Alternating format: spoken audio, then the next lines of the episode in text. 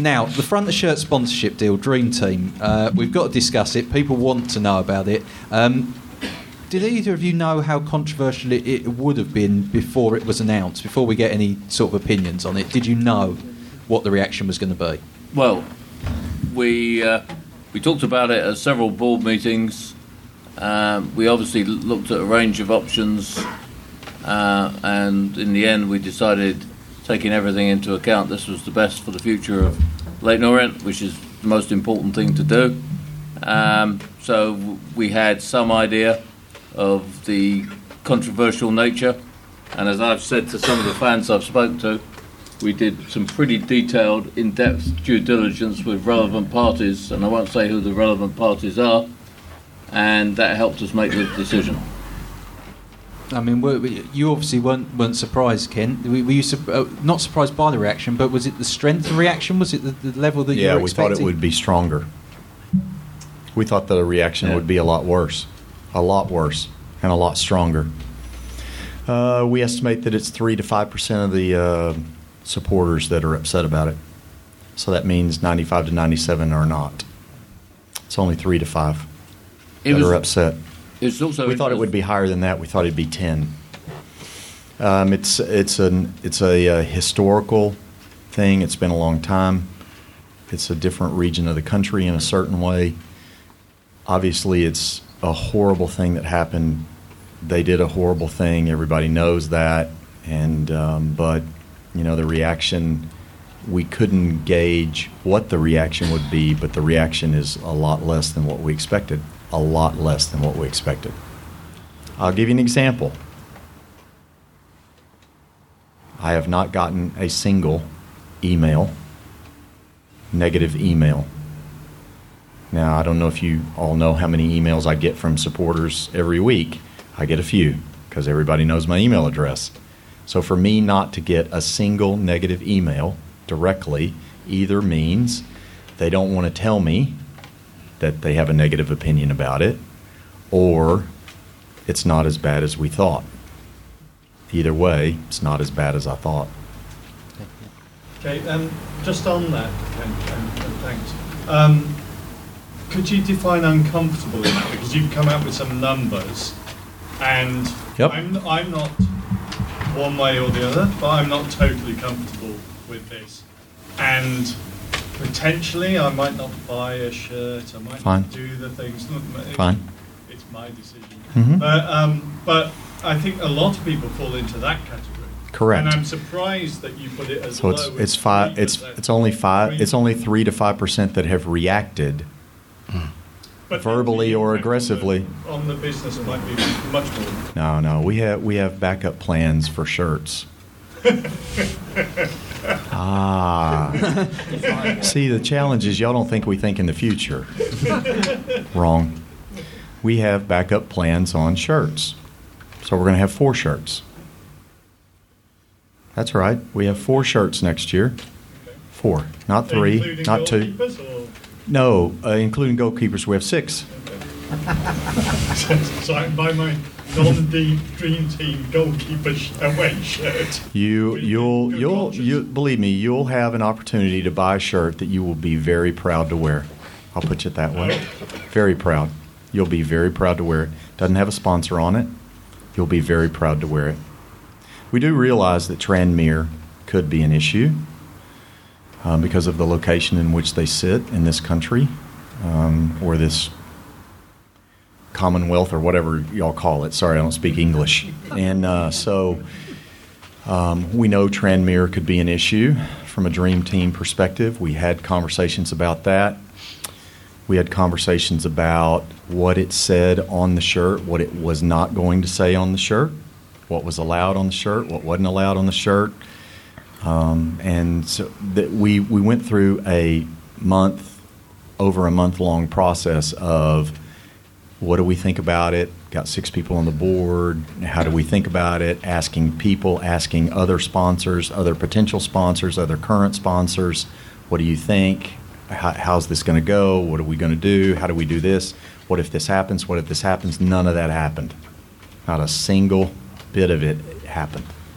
So what I'm saying is, is that the three to five percent, when we gauge that, we look at the number of people that have said something on Twitter or on Facebook or on the forum, and then we calculate that against other news or other things that we've done.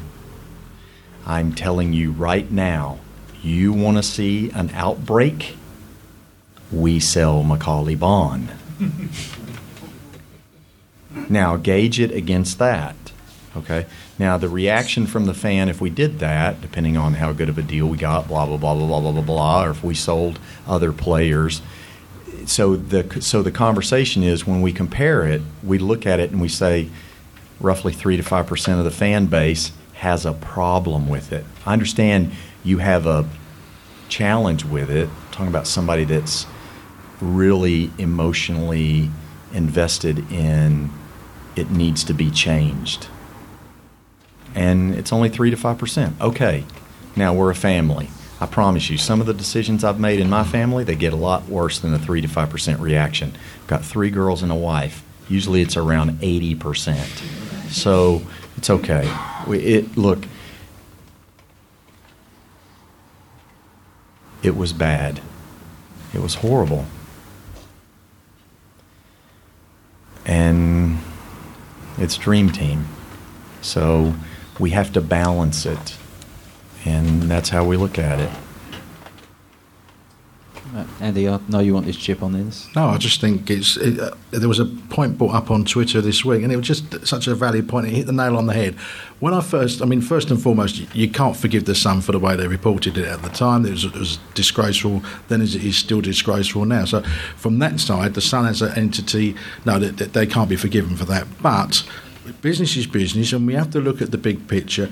And you know, people are getting very moral about it. Rupert Murdoch, you know, owns the, all these companies or a percentage of Sky, and he owns the Sun, etc., Australian Sun, etc., etc. Liverpool Football Club take 120 million a year off of Sky.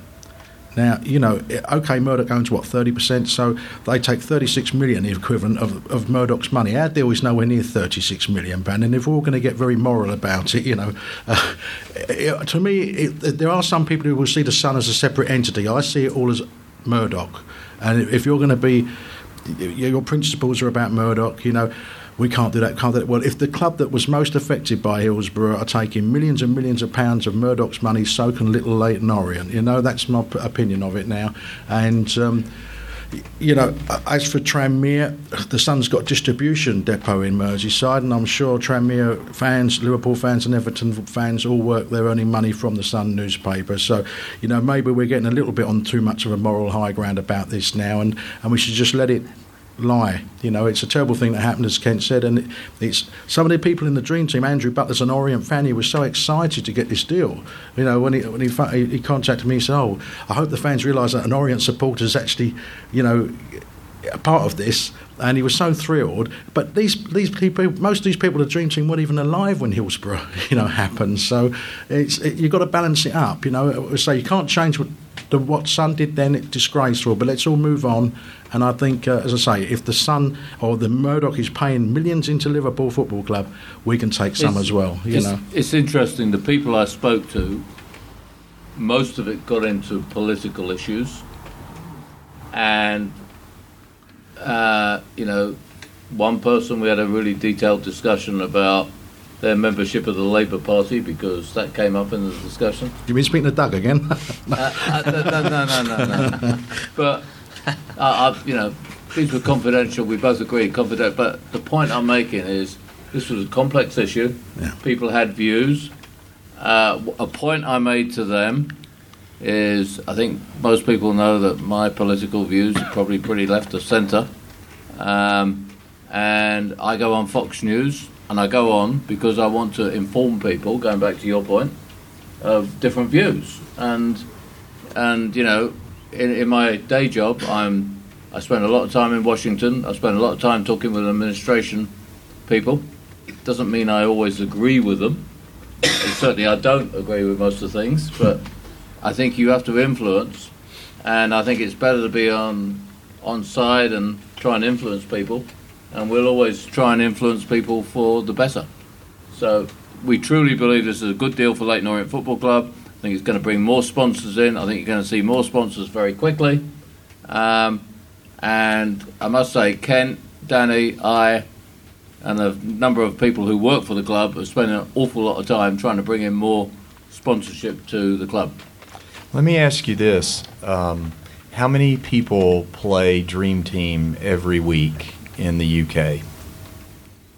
It's about 1.2 million, isn't it? About 1.5 million. That 1.5 million are primarily 14 to 24 year old young men. And half of those people exist in London. So 750,000 14 to 24 year old young men are playing fantasy football every week. None of them were born during this event. Who is the fan base you guys want to be the future of the club? Yeah. If I remember correctly, don't you want 14 to 24 year old young men? And the estimate is, is that just within the borough, it's probably 25 or 30,000 young men. And they're on the front of our shirt, and they look at our shirt and they think it's great. And y'all want us to go after the future fan base of the club so that it's sustainable and that it has a long life and that it never goes away?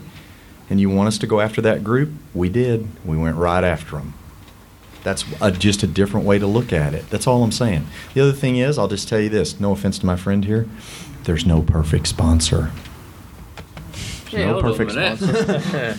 What's wrong with Dunkin' and Baskin? You make children sh- high on sugar. That's true.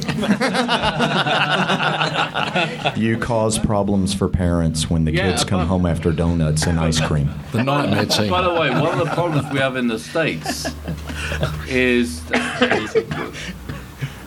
Okay, I won't go there. I can't. I, uh, I told him I was going to do this to him, by the way. So, one of the problems we have now that we're in the States is betting is taboo in the States. Very. So, you know, we have to think about the shirts that we use and sell in America. So, that's. That's something that I've asked Danny to think long and hard about. And it has been determined that Dream Team is enough of a betting situation because of the uh, style of play that they have uh, that they will not be on the children's uh, shirts this next year or the year after. So it's not that Dream Team's going to be on there. So it is. There's lots of different angles on this deal that we've kind of worked out over a very long period of time. That's not to say that something may not come up in the future and we'll have to respond to it appropriately. Staying on the theme of sponsorship, Danny Macklin's come in and put quite an impressive brochure together, if you like, for all the marketing opportunities or sponsorship opportunities for for the club. There's stands, the ground, the front of shirt, back of shirt, shorts, perimeters, social media, website. You name it, if you can put a sticker on it, it's pretty much up for sponsorship. Is there any update on whether anybody else is sort of signed up or imminently Yeah. about to sign up, if you can discuss that. Well, I think we're very close to a stadium naming deal. Um, and then we've got a whole bunch of people who are doing interesting things. I mean, people don't just turn up. Well, let me say two things. People don't just turn up and say, "Yeah, that sounds good. I'll name the South Stand the uh, um, Dulcet Dave stand, right?" I knew he was going to say you. he wasn't going to say me. He said you. Yeah, okay, no, no, no. He's, he's, he's got this nice, quiet voice. It's very good to listen to. So you don't just. What are you turn- saying? Okay. Can we just So wait you, to talk about that later? Uh, so, so anyway, they don't just turn up and give the money over. The other thing is, in the past, to be brutally honest, these haven't been good commercial deals. We've given away too much stuff, and the idea is to bring money into the club so that we can make the club more successful. We've got to become more commercially astute, and Danny has done that. And and you know, Danny's pretty, and this is a good word, hard nosed about things. And I think you want your club, based, certainly based on what happened the last few years, to be run in a very sensible and commercial fashion. So we feel good about sponsorship. One of the things that I don't think we've unlocked, it is difficult to get big companies to look at the opportunities here, and the first thing they think of is large numbers. I mean, at Dunkin', we pay millions to people like the Red Sox and the Patriots and what have you. I'm not saying we are looking for millions, but the first thing a big company thinks, if you're talking about naming rights, is probably half a million. We're not talking anywhere near that. And, and I think that's a barrier we have to overcome. Because I, I think if a lot of big companies actually understood the kind of pounds we're looking for, they'd find it a lot more attractive. So we've still got work to do on that. I also think that the challenge in the past is that maybe you guys have been um, not informed necessarily of all the things that you had for sale. You just didn't know it. Yeah. You've always had all this stuff for sale. It's just nobody told you that it was for sale. So part of the problem of us is that we're more open and honest and maybe, you know, give you a little bit more information and then you find out things that it's always been that way, but you're shocked to find out the stands have always been for sale. Oh, I promise you, they've always been for sale. And it's just, it's just, you know, the keychains are for sale. Everything's for sale in a certain sense. There is a lot of studies uh, that we will go through, and we've watched very carefully from a sociological perspective how much of an area can you sell and all of that. So there's a lot of science that goes into the amount of things that we have for sale, and but not every square inch is for sale. I promise you that it's not. it- it's interesting. We're also trying to create new avenues. Uh, you know, we talked about the camps before, but streaming we think is really a, a big opportunity. And you know, you guys did a great job. I'm pointing to the podcast guys and Andy, great commentary. Thank you, dear. And I think I've described it before as 80% successful. That I think we all agree. Yeah. We can always improve. Um, but we're going to be talking to the National League about it. We'd like the National League to have a view that all clubs in the National League could do it. Um, now, one thing on that actual stream is because I am the sponsor, we used Baskin Robbins and we ran some commercials. And Andy had to read out certain Baskin Robbins things. Um, uh, but the intent was to demonstrate how it would work in the future. So that's another opportunity for sponsorship where brands may want to get their name out in different countries around the world. So we're continuing to look for avenues, and I'd encourage everyone listening to either the podcast or Phoenix Radio. Um, if you've got ideas, please let us know. I mean, you may know people who want to sponsor something for a budget of fifteen thousand. We will find an opportunity for them. That's what I think you're saying. yeah, preseason tour. Yeah. And sponsor the preseason tour. It's all good. Have we announced that yet? No, we haven't yet. Would you, would you like to announce it now? Can we No, announce that? Can we announce that? I'm under NDA. With I- no, what do you what do you want to go ahead? What do you want to announce? Well, it's going to Where go are to we going? Portugal. Here we go. what color are we going to wear? I don't know. red. You we are get- going to wear you red. get all excited about shirts. I, I, I mean, It's because I like wearing them at home. I enjoy walking around our, you know, my neighborhood, and everybody's like, "What is that?" Yeah. They don't have any idea what I'm doing. anyway, it's great. So anyway, we're, Yeah, we're going to Portugal. We're in playing Portugal. a team. Second week in July. A, a, a team. We won't say any more. A team in the EFL. Yeah, yeah, we're playing up. That's for sure. But anyway, yeah. And there will be some packages. I mean, the, it, again, we have plans. Yes, the normal things that normal clubs do that we didn't do last year, we're going to do this year because we're back to some normality. How great is that? I mean, everybody's like upset about the normality now. so, so, so think about this year. What, what's the date today? 27. Twenty seventh. April Twenty seventh of April. Have we met a year ago? We have. We've met within the Yeah, year now. Yeah, we, we have, but we are two months ahead. I know. And then we've got a squad that's mostly in place. We've got pre-season training mapped out by day. It's on my calendar. Pre-season friendlies mapped out. Oh. Justin has agreed it all. Martin's agreed it all. that's what I call about how we're going to do better the second year. Yeah, because it's funny. Uh, when I was with Justin yesterday, I asked him when does preseason start, and he said Monday. Monday. I mean Sunday. Monday. This is You Friday. gave him a day off. he took a day off. What was I going to do? You can call him and talk to him about the I will. Sunday. I'll see him tomorrow. Yeah, you see him tomorrow. You just say, "Hey, no days off. Get to work." He's got to go to Starman though, right? I was supposed to. he yeah. may consider that work. Um, now, uh, unfortunately, Nigel's uh, got to go in, in just a minute, so um, I want to just uh, ask one question uh, from Lee Deering to, to Nigel and Ken. Uh, fans are split on the youth team. Uh, what is the long term future plan? Um, okay, so the, if you read the shareholder, just out of interest, how many people have read the accounts and shareholder report? Yeah, a few of you. Okay, I knew David Dodd would. Right. Um, uh, so, okay, that, that's always helpful to know. So that's like most companies. most people don't read it. Um, so we're looking forward to the AGM. Um, and I said in the report that you know we lose half of our academy funding this coming year.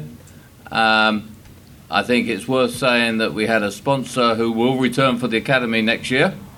Um, but the academy funding is difficult.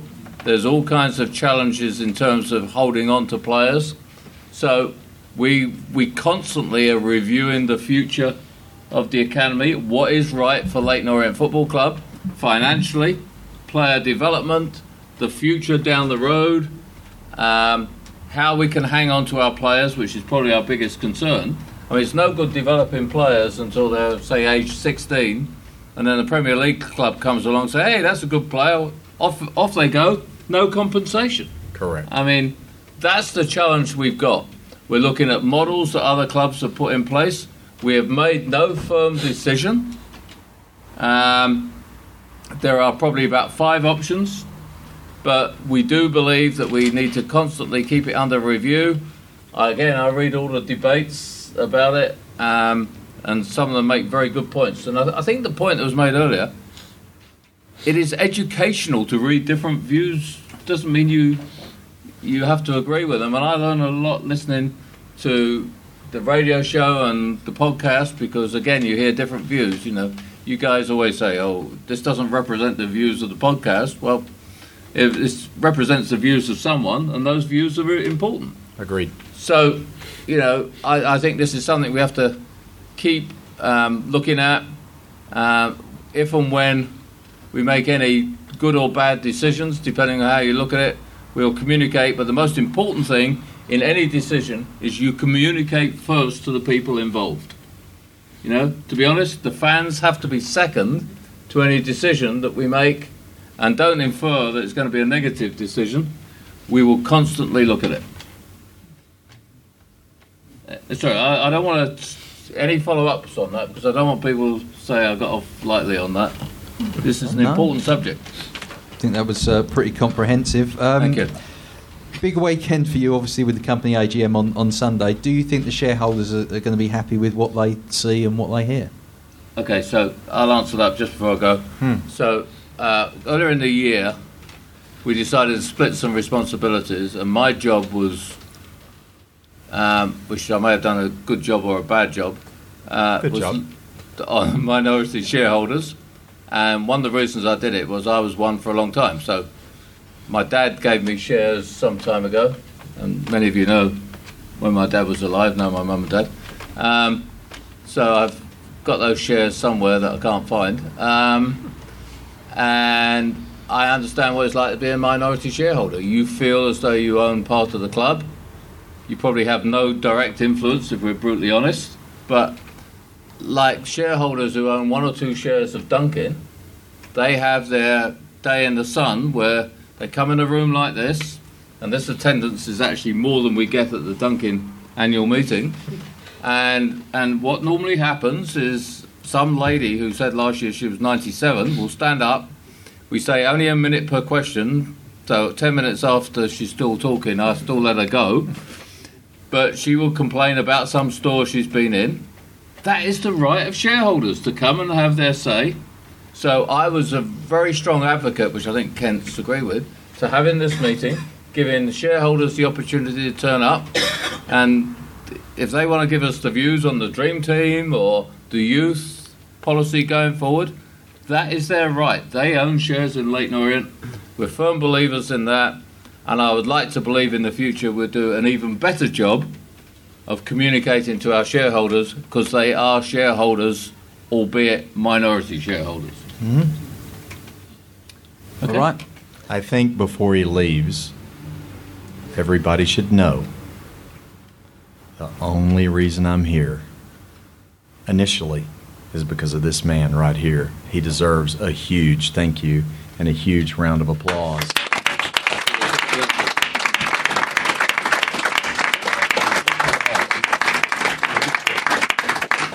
By the way, the reason I'm going, just to tell you, is I flew in this morning. I want to have a little bit of sleep before I go to Gateshead. We're going to uh, run I'm through a few uh, listener questions I don't need uh, sleep. that we got. Um, Got a game tomorrow. I can't sleep anyway. Go ahead. I'm going to start with one from uh, Lee Deering uh, to Kent. Is Cryptic Kent coming back on Twitter? I hope not. Realize he had gone anywhere. He's just sitting there being cryptic, and you don't even notice it, I guess.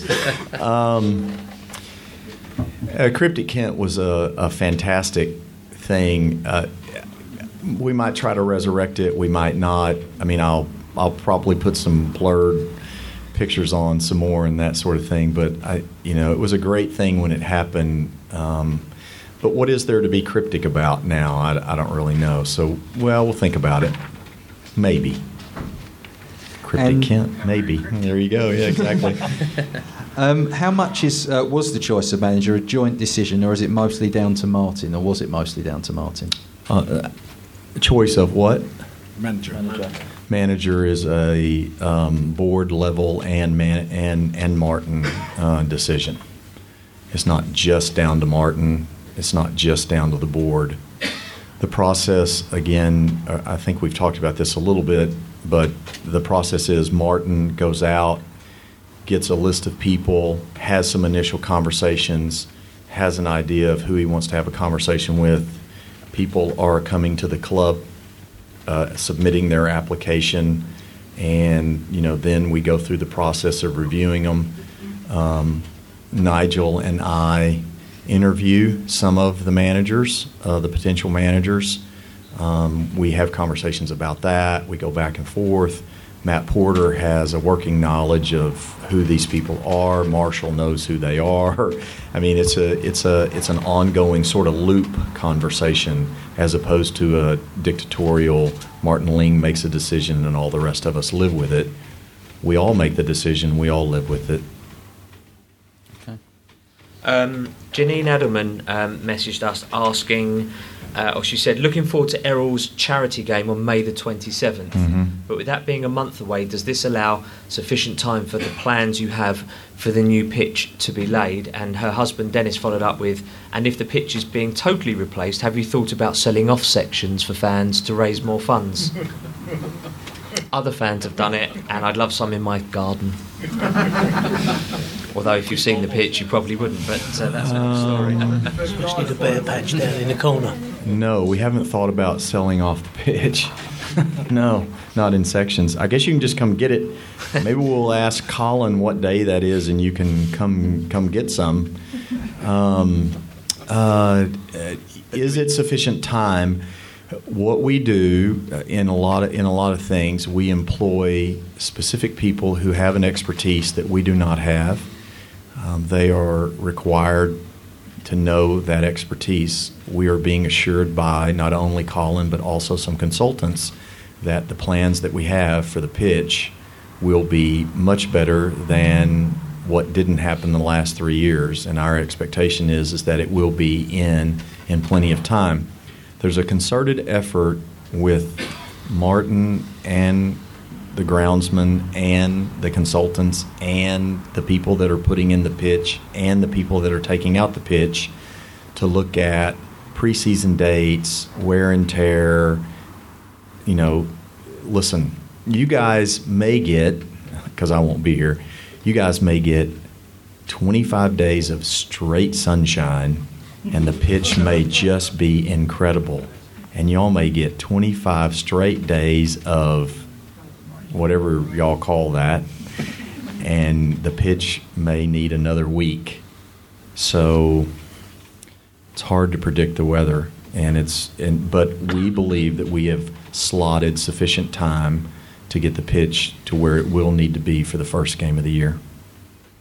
Uh, now, um, I've been reliably informed that um, the EFL survey on um, on standing has uh, gone up today, and uh, I'd encourage anyone to uh, contribute to that. Uh, Miller President, uh, will Orient be the first club in London to have safe standing by installing rail seats in the North Stand? Do you think, Kent? I don't know. I don't know what the plans are from other clubs, so I don't know if we would be first or second or third. We don't currently have any plans for safe standing, so I don't know if we would be first because nobody else has any plans either, or you know, and, and at some point we decide to do it. That's not at the top of our list of things to get accomplished. Now, what, what do you think, boys? Do you think um, standing? Would you would you like to see standing? Because I mean, there is a massive split down fan bases, and it, uh, it's as emotive as, as, as the Dream Team has been in terms of standing. It's connected events. So, what, what do you think standing at the Orient? Yeah, I'd be happy to see standing back. When when I first came here, um, sat in the west, then moved and stood in the east stand. So yeah, I'm happy with with with safe standing. I'm 38, so I just want to sit down all day now. Um, but I, I get why you'd want to stand, and if people, if Orient fans wanted to stand, let, let them do it. If, it, if there's a if there's a demand for it, I don't know if the demand is there. Yeah. Yeah. But But is that is that is there any spend money on? You know, you got you got a lot of a lot of calls on these horses. Is that something that we would want to spend money on? No. I think the only Not really. place you could do it reasonably cheaply is the old enclosure on on on the um, west stand. Really, I don't think the rest of the stadium isn't now conducive to, to changing it to standing. Would, would you want to see standing though? In the, Not particularly. No, I think I'd, I'd rather sit down now. I'm, I'm, I'm literally 20 years older than Steve. How do you think I feel? It's not. We. It's not a. It's not a question of whether we would prefer standing or sitting. For us as a club, I mean, I stand the entire game, so I can't be against standing. They don't always think it's safe how close I am to that rail, but um, so safe standing is sort of an interesting concept for me. But I, I think that you were very in favor of more atmosphere, um, you know, and there are safe standing s- standards. Um, and there are ways that we could do that. The question of, equ- uh, you know, of capital is that the best way to deploy the capital? Is the east stand under under renovation anyway? So we're changing out the east stand at some point in our future. Then we add in safe standing. You know, there's a there's a lot of factors that go into the decision: demand, supply, you know, cost, all, all kinds of stuff. Right now, we do not have any plans to put in any safe standing. We do get a few um, tweets about singing sections. Yeah. All.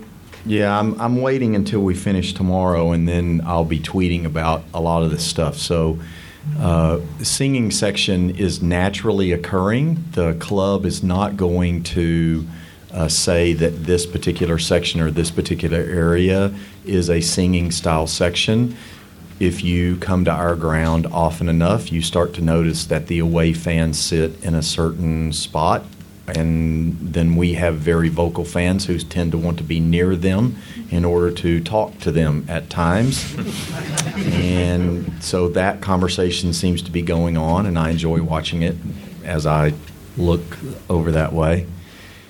Uh, you know, we naturally notice that there are people that are moving into that area of the stand. They tend to be more vocal. They they tend to sing more, um, and so there is this. We do not feel like we as a club need to designate a certain area as a singing area because it's already happening, and we don't have to do anything. We don't have to promote it. It's already happening. Yeah. It's a natural occurrence these 14 to 24 year olds want to stand over there next to the away fan and wave at them and wave. Uh, yeah, sure, wave. Not with an open hand. Dave, uh, what do you make of safe standing? Um, I would definitely prefer to stand as a supporter, no doubt about that. I would be concerned. I think Kent is absolutely right that it wouldn't necessarily be a priority at this stage, but when uh, there is that remodelling of the East Stand, I think that could potentially be uh, a really exciting opportunity. And and it's not that only the east stand potentially gets remodeled; the west stand potentially gets remodeled. We're having conversations with the borough. I've had two meetings with the borough this week. The east stand comes up in the conversation. The west stand comes up in the conversation. You know, is what are what are our plans? What are we planning on doing? And I'm not, and it's not just a conversation of this next season. It's five years, ten years, fifteen years a gentleman named Barry Hearn happened to be in the office today, and he met with Nigel, and they're having a conversation about the ground and Barry, Hearn, yeah. And so that's so you know, there's we're constantly looking at the future and the current, and what do we do better, and how do we make it better? What do we spend money on? How do we prioritize? It's all a question. Possibly lead to an expansion of expansion of capacity? Yeah, I don't. Uh, uh, fortunately for Orient, we are situated uh, in East London. We have a very unique size, um, right around 10,000 um, seats. And there's only two grounds in London who have that same size. Everybody else is either way bigger, twice as big, or they're less than half or at half the size. So, as a venue, we have the ability to do some things at that level that give us, you know, options for holding events that other people do not have because either they're too big or they're too small and we're just the right size. So, we're looking at, at, at those options.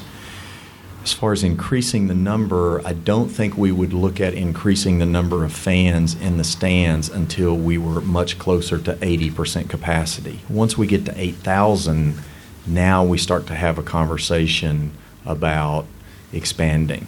So it's it's more of an 8,000 type number, and we are generally three to five.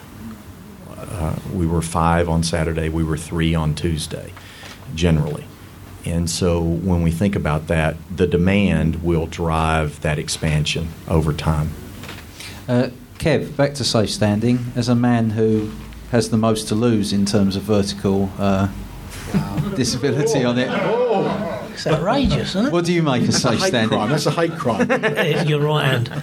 Um, for me, I'm getting old like Andy, Chris. So for me, I want to sit down. Thank you. I don't want to stand up. But I understand the younger generation would probably prefer to stand. But no, for me, I want to sit down. Thank you. The knees are gone. Yeah, knees are gone. Um, Davis Watson asked the question. Uh, the stairs steps around the ground are, s- are so steep. Um, some of my older relations at the Orient are so dubious about them. I believe it put my grandfather off attending for a long time till his friends moved close enough to the front. Uh, will the club, or when will the club install handrail, handrails? Sorry. Was it yesterday? The day before. We're having a conversation about that. We'll get we'll get it taken care of. Just listen. So um, I've never fallen up or down those stairs, but I do know some people that have, and it's not a pleasant activity. I tend to run up the stairs, which makes everybody wonder. And I and so I think that we're gonna we're gonna solve that. Remember that we've got all of the West Stand that really has this steep situation. So we are looking at it. We do expect that that will get resolved shortly. An announcement will be coming soon, I think, on that. And I mean this year. Cryptic Kent may be back. I think Steve. I think you've got a question there. Yeah, I've got one about Dean Brill. So a bit about the playing side. Dean Brill number one next season. Yes, um, there aren't that many. You know, look at this at, at this level. Our, our football league goalkeepers going to want to drop out into the national league? Do they realise what sort of a league it is? Dean Brill came here as a coach. Um, and then ended up having to put the gloves and boots back on and, and actually going between the sticks. So yeah, I, I don't. You know, he had a bit of a couple of rickets on, on Tuesday, but I think overall, broadly speaking, he's kept us in games more than he's lost us games by by quite a considerable margin. So, for me, I'd be quite happy with Dean Brill. Um, I do think he'd need someone pushing him, and I don't know if Charlie and Sam are pushing him for that spot to make him better, which I think you always need, particularly in that in that in that uh, in that department. Um, so yeah, I'd be quite happy with Dean for next month, uh, for next season. Panel. Go first then, yeah. I think uh, we've got to stick with him actually. I mean, the question is which one of the younger ones will, we- will we retain? I think that's the, the main question, whether it'll be Sargeant or, or, or, or um, uh, Granger. Granger, thank you. Went blank then.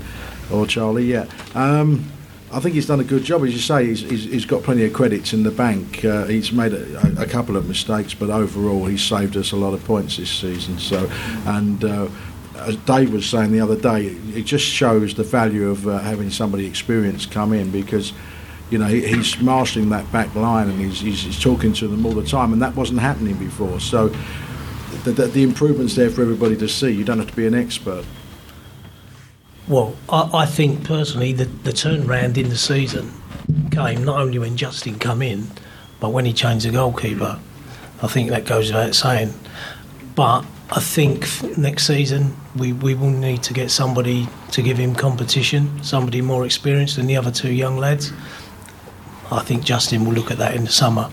I'm pretty sure. That said, though, Kev, there were Yeah. a lot of the goals that arguably weren't Charlie's fault, or No, no, no. do you know what I mean? So it, it was a it was a it was a real difficult one. To be fair to Charlie, he was playing in a time where we lost the two centre backs, Yeah. Coulson and Elokobi, Yeah.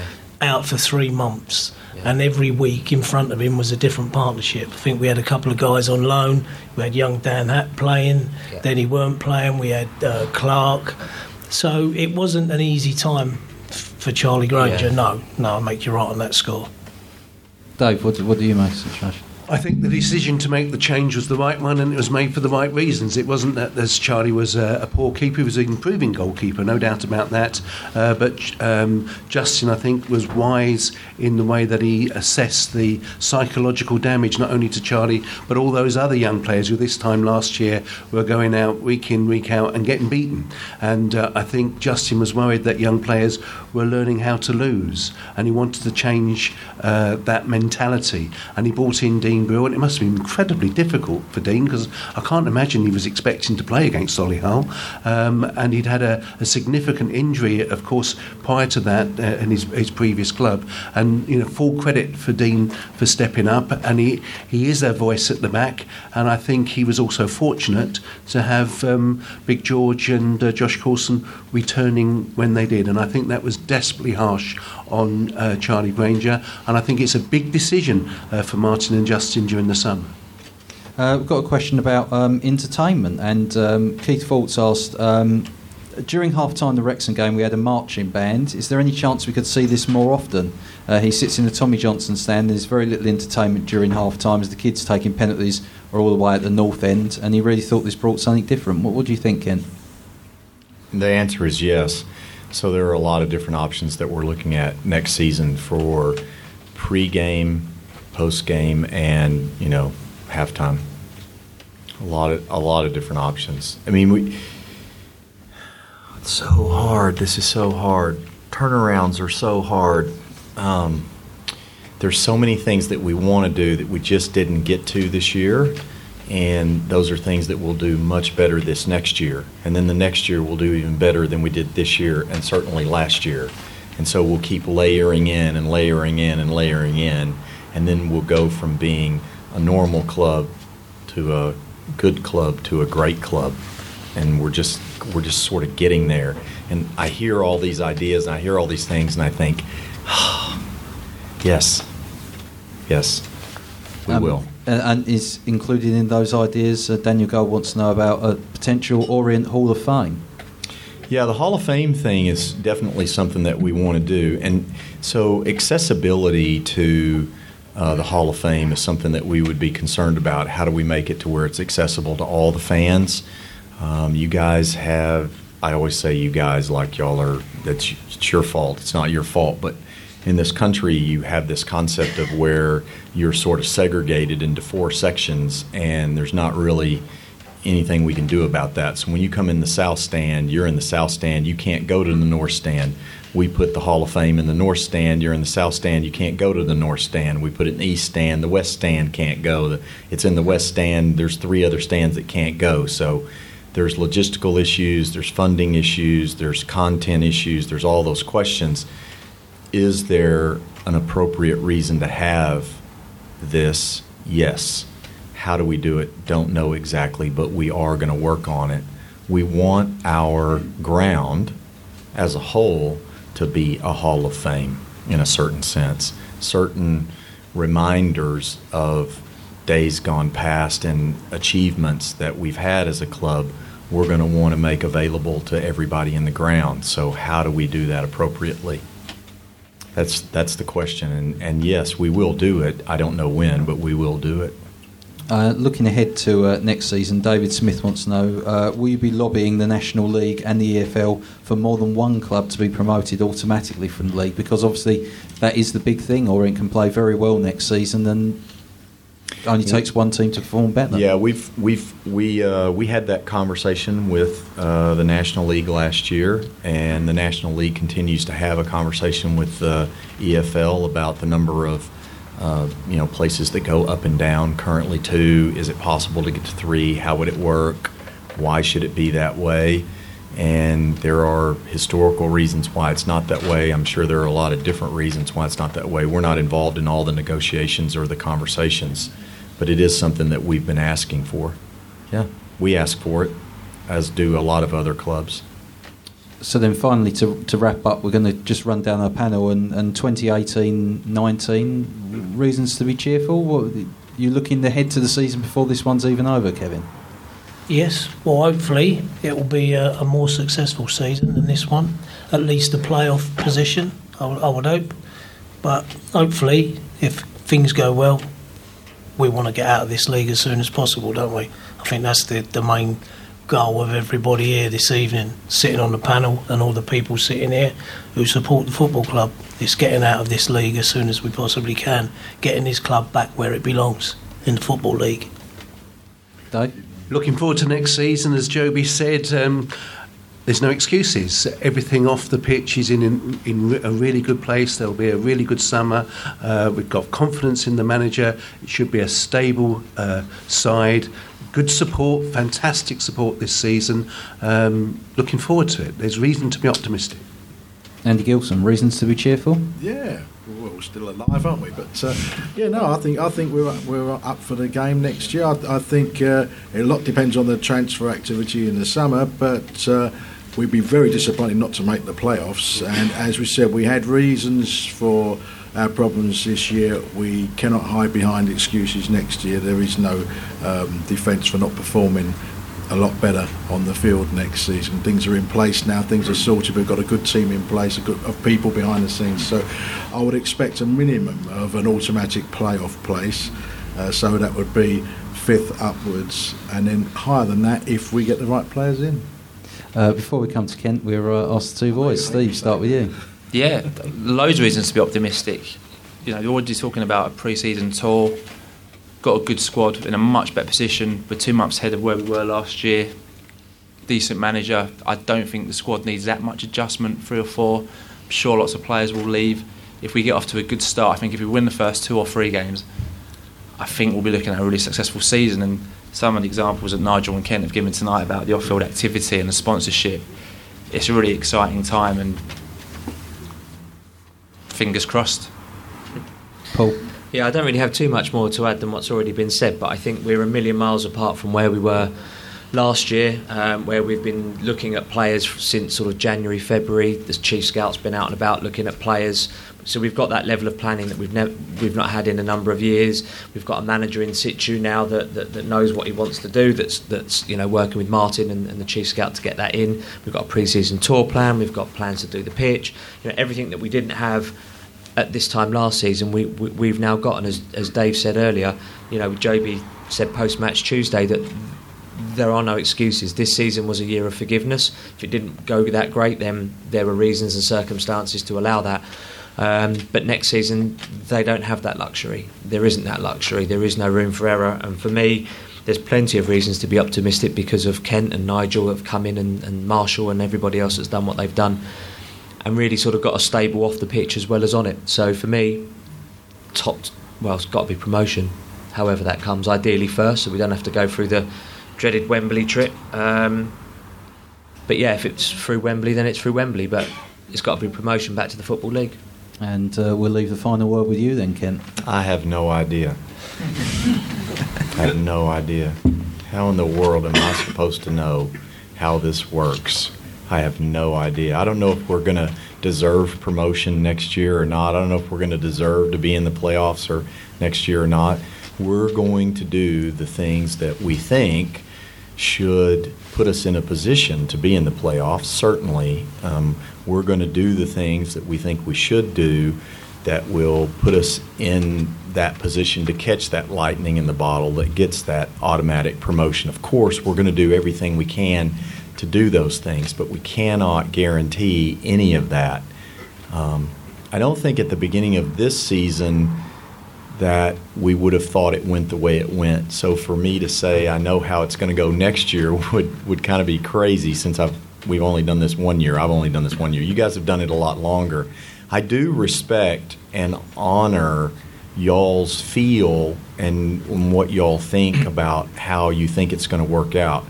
We're going to try to do the best we can.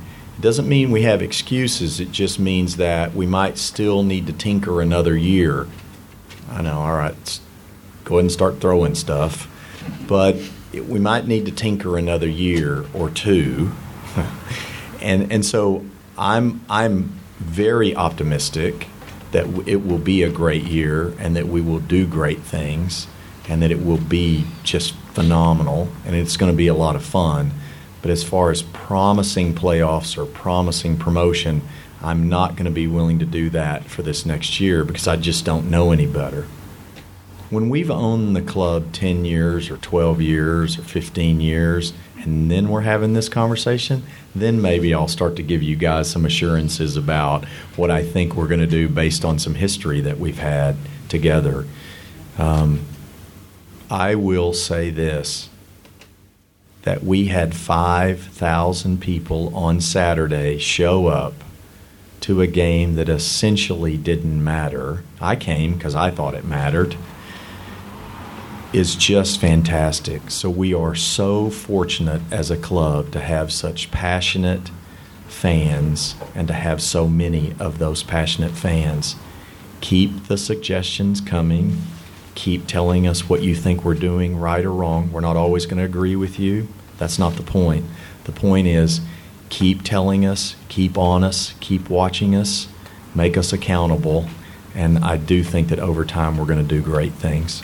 So, ladies and gentlemen, just like to thank your panel Kevin Dickenson, Dave Victor, Andy Gilson, Steve Nussbaum, Paul Levy. Uh, thanks to Nigel Travis, who unfortunately had to leave us a little bit early to get some rest. Uh, Andy, you want to make one more point? Just want to say, Chris, um, and I hope people don't mind us saying this. Steve and Paul obviously run the um, Outlook podcast. Chris is behind this Orient Hour show. Both lads there and Chris, they work so hard and uh, they really give up a lot of their spare time. Both shows you know, you make them what they are. A, a, great podcast, great shows, Chris. And I know I just turn up along with these lads when we turn up to do the radio show. We literally walk in. This guy's spent hours and hours and hours, unpaid time, doing notes, getting facts right, getting everything set up. So without you, we wouldn't have a show. And the same with you, lads. Thank you very much Well, I'm going to say as well, thank you to Kent Teague, who still joins us.